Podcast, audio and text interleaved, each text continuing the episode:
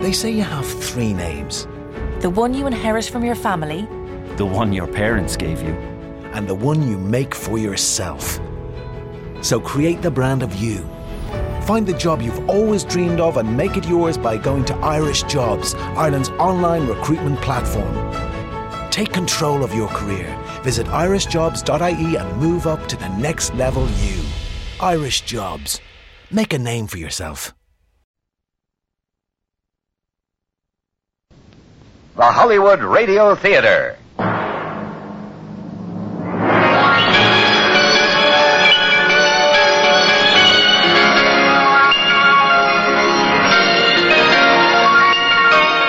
Every day at this time, Monday through Friday, a J.M. Colas Enterprises production, The Hollywood Radio Theater, presents an unusual tale of mystery and suspense.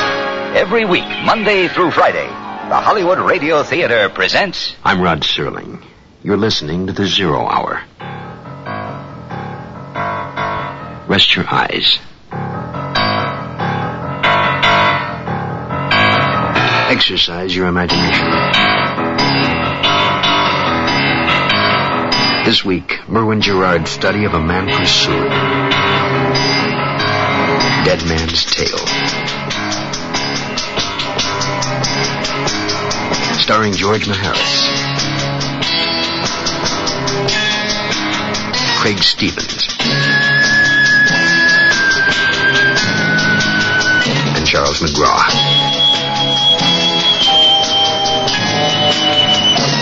In Elliot Lewis's production of The Zero Hour.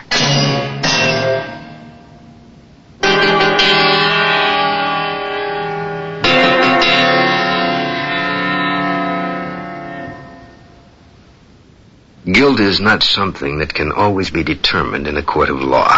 One must first consider the source. Carl Brooks is a man well acquainted with guilt. It drove him first from his home, then drew him back and into a situation for which he was totally unprepared. His best friend had been convicted and executed for murder. Only Carl's testimony could have saved him. So the guilt is now a matter of omission, a matter of moral negligence. And for Carl Brooks, the guilt is more imposing than ever. The man he left behind, in turn, left a widow and child. Someone is sending them money. Carl Brooks would like to find out who and why. Dead Man's Tale continues after this word.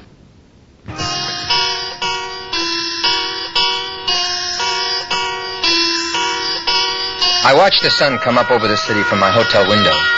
The first light of day peeked over the eastern horizon at five o'clock, then fanned out over the stockyards, the industrial section, and crept into downtown. By 5.30, sunlight glistened off the facings of glass skyscrapers. The street lamps shut off. The morning edition hit the newsstands. City buses rolled down the avenues, from dark to dawn to day. Hadn't shut my eyes or my mind all night. If I was to accomplish anything this day, I would first have to freshen up. A weary face with dark circles under the eyes peered out at me from the medicine chest mirror. Oh, come on. Can't believe it.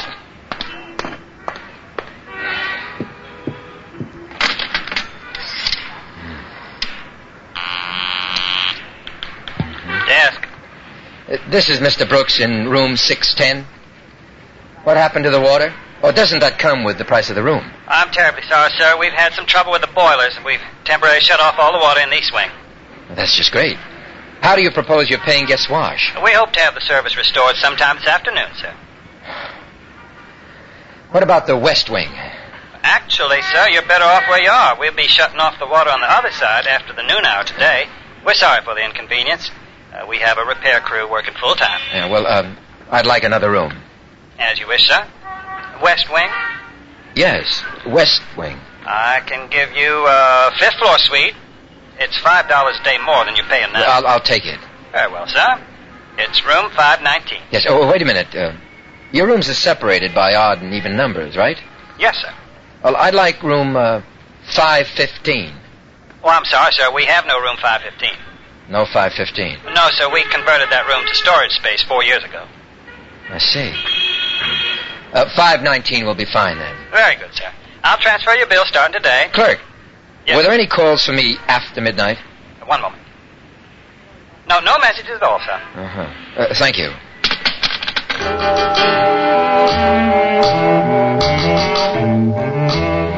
I took the elevator down to the lobby and exchanged the keys.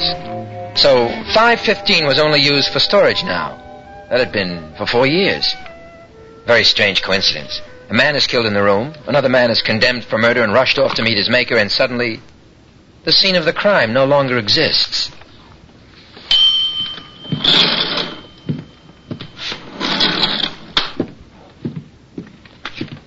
Five twenty-five. Mm-hmm. Five twenty-three. Twenty-one. Here it is. Five nineteen. I wonder. Uh huh. Just as he said. No room number. Storage, employees only.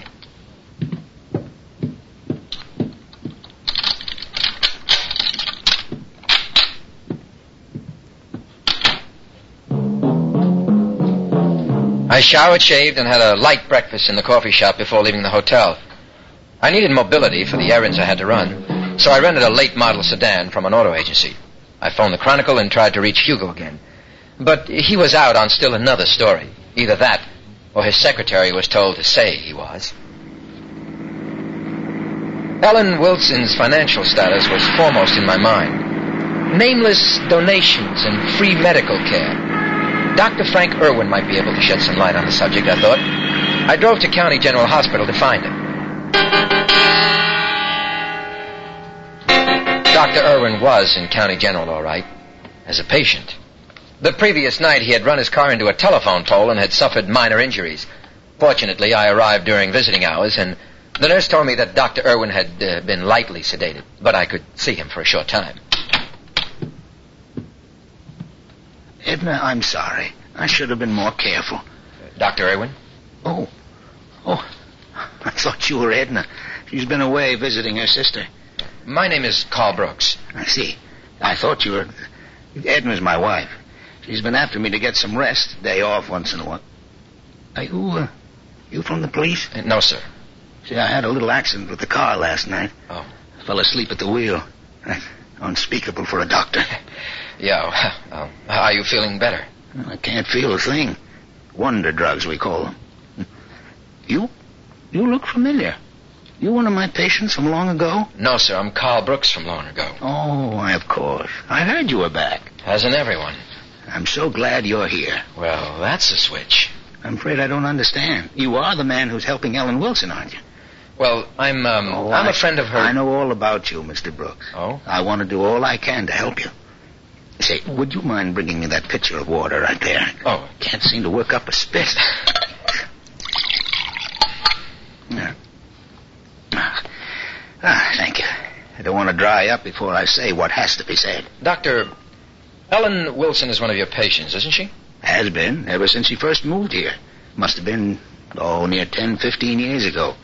When she got married and had the baby, I became what we, what we used to call a family doctor. Have you been sending Ellen Wilson money? Money? No, that must be one of the others. Others. Uh, please, the water. Oh. Uh, what others? Well, I don't know who they are. I think the man who runs the big gambling club in town is one of them. Joe Farris. Yeah, that's who I mean, Joe Farris. He's a horrible man. Doctor, I don't want to sound like a lawyer. I mean, I've given that up, but if you don't know who the others are, would you know why anyone is sending Ellen Wilson money? I'm a doctor, Mr. Brooks. It's my sworn duty, my sacred obligation to save lives. I committed a breach of honor four years ago in a court of law. Because I was afraid of the disgrace, I. Well, I did nothing to prevent the execution of an innocent man. Barry Wilson. That's right. Could you have saved him? Well, perhaps. no. Oh, the point is, I didn't even try. Oh, that's fine. Well, what could you have done? Or said? Well, I don't know why I ever got involved. Edna begged me not to. She's always right about that sort of thing. Very sound thinker, my wife. Doctor, what was this involvement? Oh, ambition, pride, vanity. I wanted to be Commissioner of Health. And I consoled myself that everybody did it. Did what? Paid for political favors. There was this Farris and myself, and two others. I have no idea who they are. But we each contributed a large sum of cash to a special fund for the re-election of Lloyd Mercer.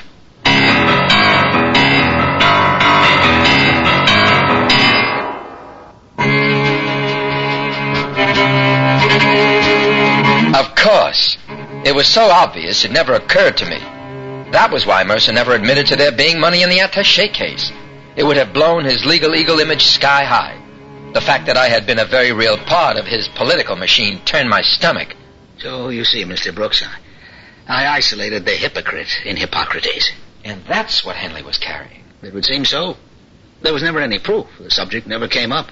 Well, I understand what Ferris was paying for protection, but certainly Commissioner of Health isn't appointed by the district attorney. Oh, Lloyd Mercer, as we've seen, was headed for bigger things.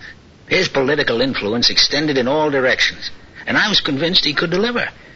Obviously, so were the others. I understand there was $150,000 in that briefcase. I couldn't say. My contribution was 30000 And you have no idea who else may have known about this special fund? As far as I know, only Mercer and the four contributors. Well, what about Henley? I mean, where did he come in? I never met the man. I understand he was from out of state. Well, I presume he was chosen as a go-between because he had no connection with any of us. Including Mercer. Especially Mercer. Uh-huh.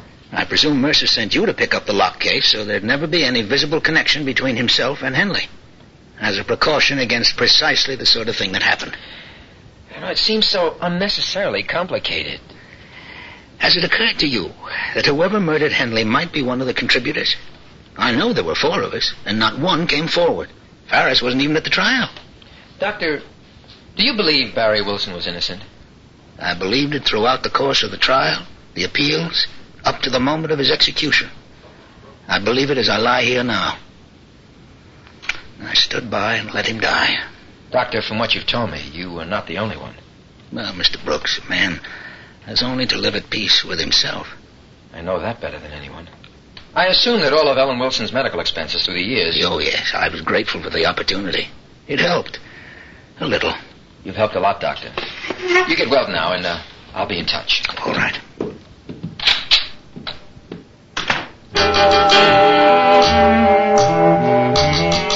I left the hospital and headed for the National City Bank, Ellen Wilson's branch. It didn't take me long to notice I was being followed. A big maroon late model touring car was smoking along behind me, obviously tracking. Too obvious to be anything but a message from Joe Farris. Looking in my rear view window, I could see two men in the car with the brims of their hats pulled low over their foreheads. It would have been funny if it weren't so frightening. And I was sure that was the purpose. To scare me into running. I had done it once before. Why not again? But uh, Dr. Irwin had answered that for me. A man has only to live at peace with himself. And I was determined to achieve that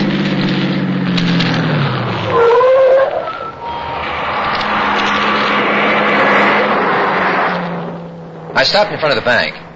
Farris's thugs drove on. They knew where I was going and who I wanted to see. We were all beginning to uh, understand each other all too well. I began to feel the need for some protection of a different kind. Dead men tell no tales. It was time to leak some information to the press.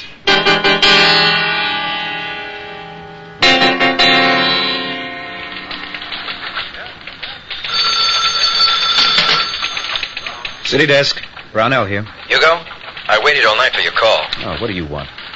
Look, I I think a lot more went on in the Henley case than we were led to believe. We were led to believe. Now, come on, Hugo. I mean, just just give me a chance and just hear me out. Look, I'm interested in facts. Hard facts. Something I can put in print. Well, I've learned enough in one day to know that you were right about Barry being framed and about the political setup in this town. So? Now there's two of us. Look, uh, I want to talk to you. Do you or don't you have something I can print without risking a libel suit? Well, look, I, I will in about 15 minutes. I'll listen when you do. I'm much too busy now for idle conversation, so you Uh, look, just... Hugo, wait. No, wait. I, I've just got to see you today, in an hour. In an hour. I think we'll find something in, in the back issue of the Chronicle. I'll, I'll meet you there. Carl? Carl! Ah, damn it. Shirley, I'll be in the morgue. The one with the dead papers.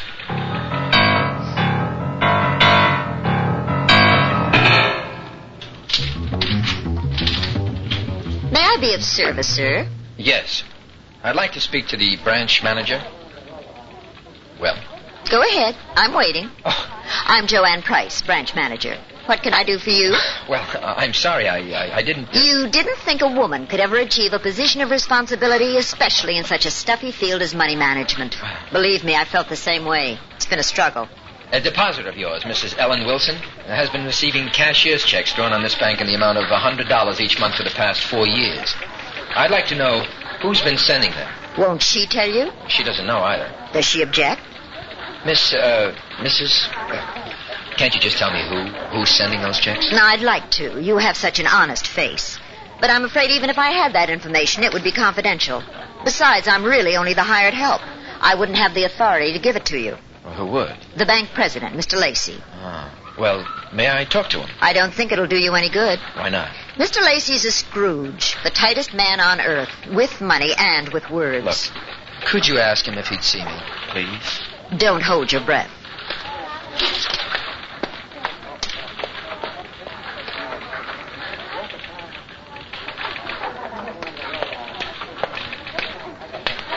Well, The sun sets in the east tonight.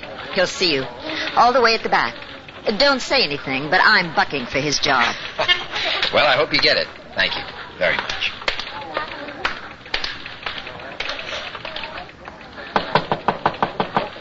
Come in and close the door behind you. Mr. Lacey? I only let you in here to tell you face to face that what you're asking for is privileged information, and I demand to know what your authority is in seeking it and for what purpose. I have reason to believe the person signing those cashier checks may have committed murder.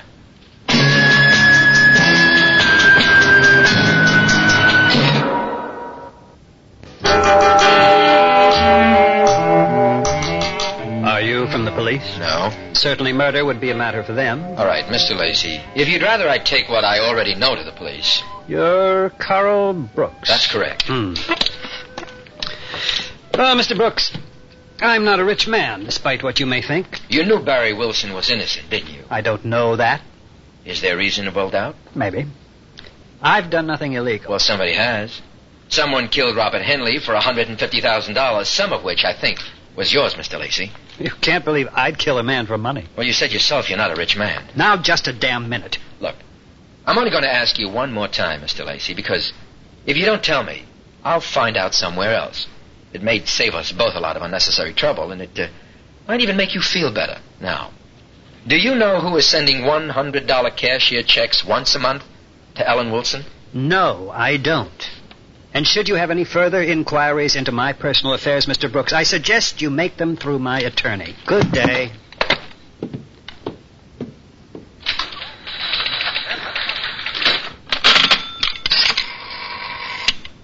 Get me Judge Mercer's chambers immediately.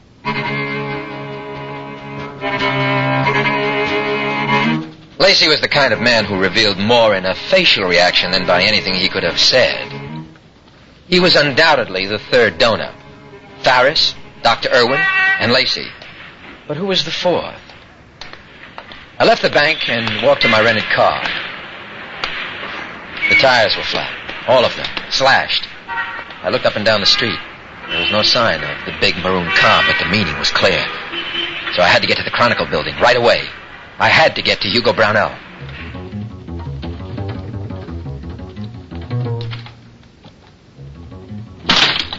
Oh, Hugo, you're here. Don't ask me why. I guess I'm just a sucker for nostalgia. Well, I wasn't sure if I'd make it. Word is out on me. What do you mean? Ferris had his boys cut up my tires on the car. I hitchhiked over here. Never thought you'd come.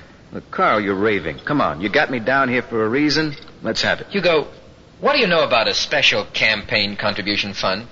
To get Lloyd uh, Mercer elected to a second term as DA? Maybe I should ask what you know. Well, there was one. $150,000. And that's what Henley was carrying the night he was murdered. Can you prove it? Not only that, but I think I can prove who killed Henley. Who? Do you know? Well, I'm hoping you can remember. You've seen him. You may even know him. Ah, you lost me. Look, four people contributed to Mercer's special fund. It was Farris and Dr. Irwin, the president of the National City Bank, a man named Lacey. Mm-hmm. First name Clarence. A big man in contract financing, bit on the shady side. That's only three. Well, there should be the name of a picture of the fourth somewhere in these files. Well, that could take days to find. Not if you can remember. Remember what? Well, someone who was at Barry's trial, someone who was there every day.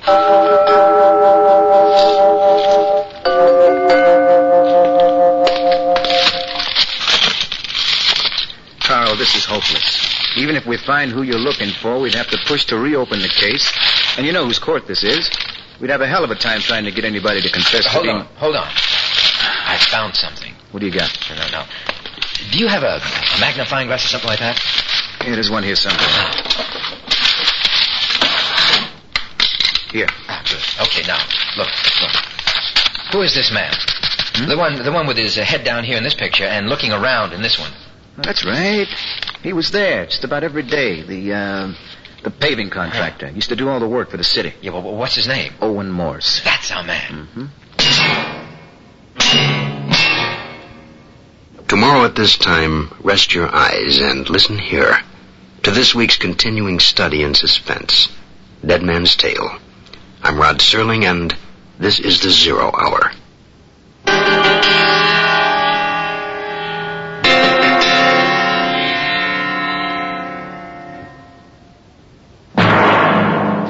You've been listening to the Hollywood Radio Theater's presentation of The Zero Hour, heard every weekday at this time.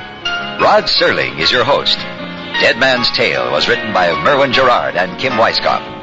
George Maharis is Carl, Craig Stevens is Mercer, and Charles McGraw is Ferris. Featured in the cast are Jack Manning, Harold Gould, Herbert Jefferson Jr., and Shirley Mitchell. Zero Hour is produced and directed by Elliot Lewis. Jack Myers is executive producer. Rochelle Sherman, associate producer. And Kim Weiskopf story editor. Music conducted and composed by Stanley D. Hoffman. The Hollywood Radio Theater theme was played by Ferranti and Teicher and is now available on United Artists Records and Tapes. This has been a J.M. Colas Enterprises production. Hugh Doctor speaking. Tune in tomorrow and once again Rest your eyes and listen here. to the Zero Hour.